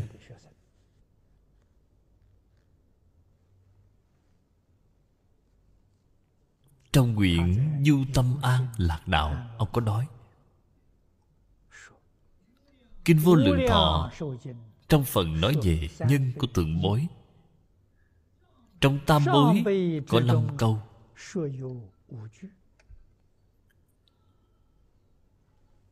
Nhất giả xã gia ly dục nhi tác sa môn. Thử hiển phát khởi chánh nhân phương tiện.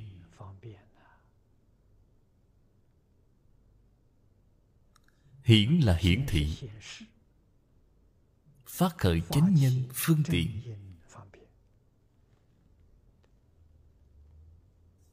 đây là phía trước chúng tôi đã nói nhị giả phát bồ đề tâm. Thị minh chánh nhân. Tam giả chuyên niệm bỉ phật. Thị minh tu quán. Tứ giả tác chư công đức. Thị minh khởi hành. Thử quán cập hành. Vi trợ mãn nghiệp phía dưới là hoàng lão cư sĩ. Vì chúng ta mà thêm một câu giải thích. Nguyên hiểu đại sư lấy niệm phật làm trợ nghiệp. Thử thuyết vi ổn tiền dĩ. Ư minh tông chương biện chi. Ở đây thì không cần nói thêm nữa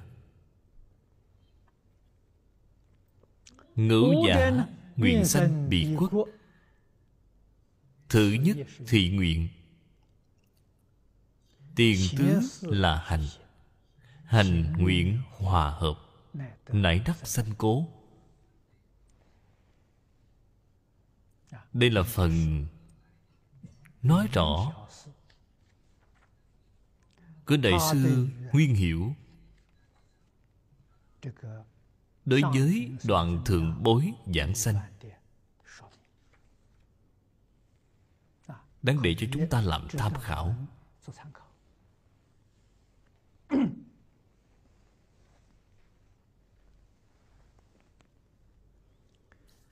Ở chỗ này nói mãn nghiệp, danh từ này chúng ta phải nên biết.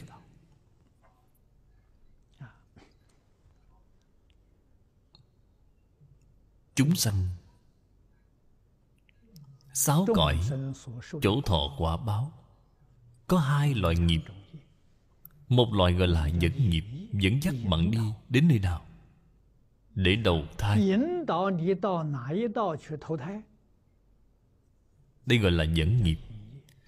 Thí dụ như hiện nay chúng ta đều là được thân người.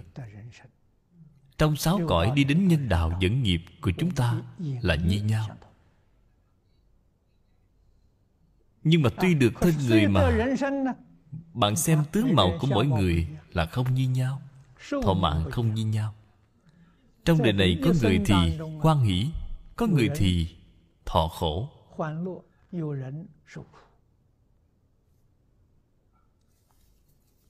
Cái gọi là giàu nghèo, sang hẹp, không như nhau.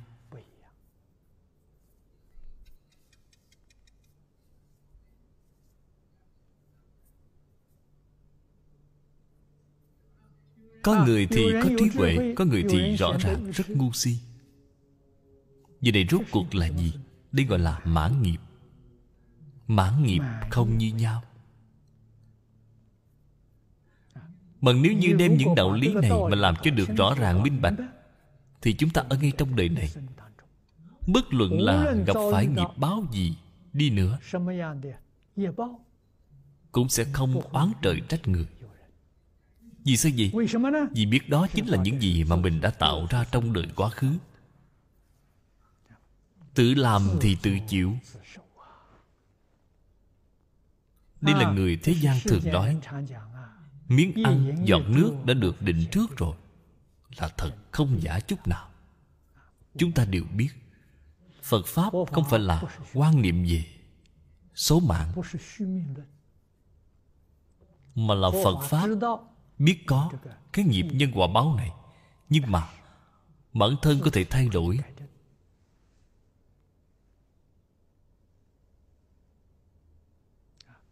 Liễu Phạm Tứ Huấn Chính là một cái thí dụ rất hay.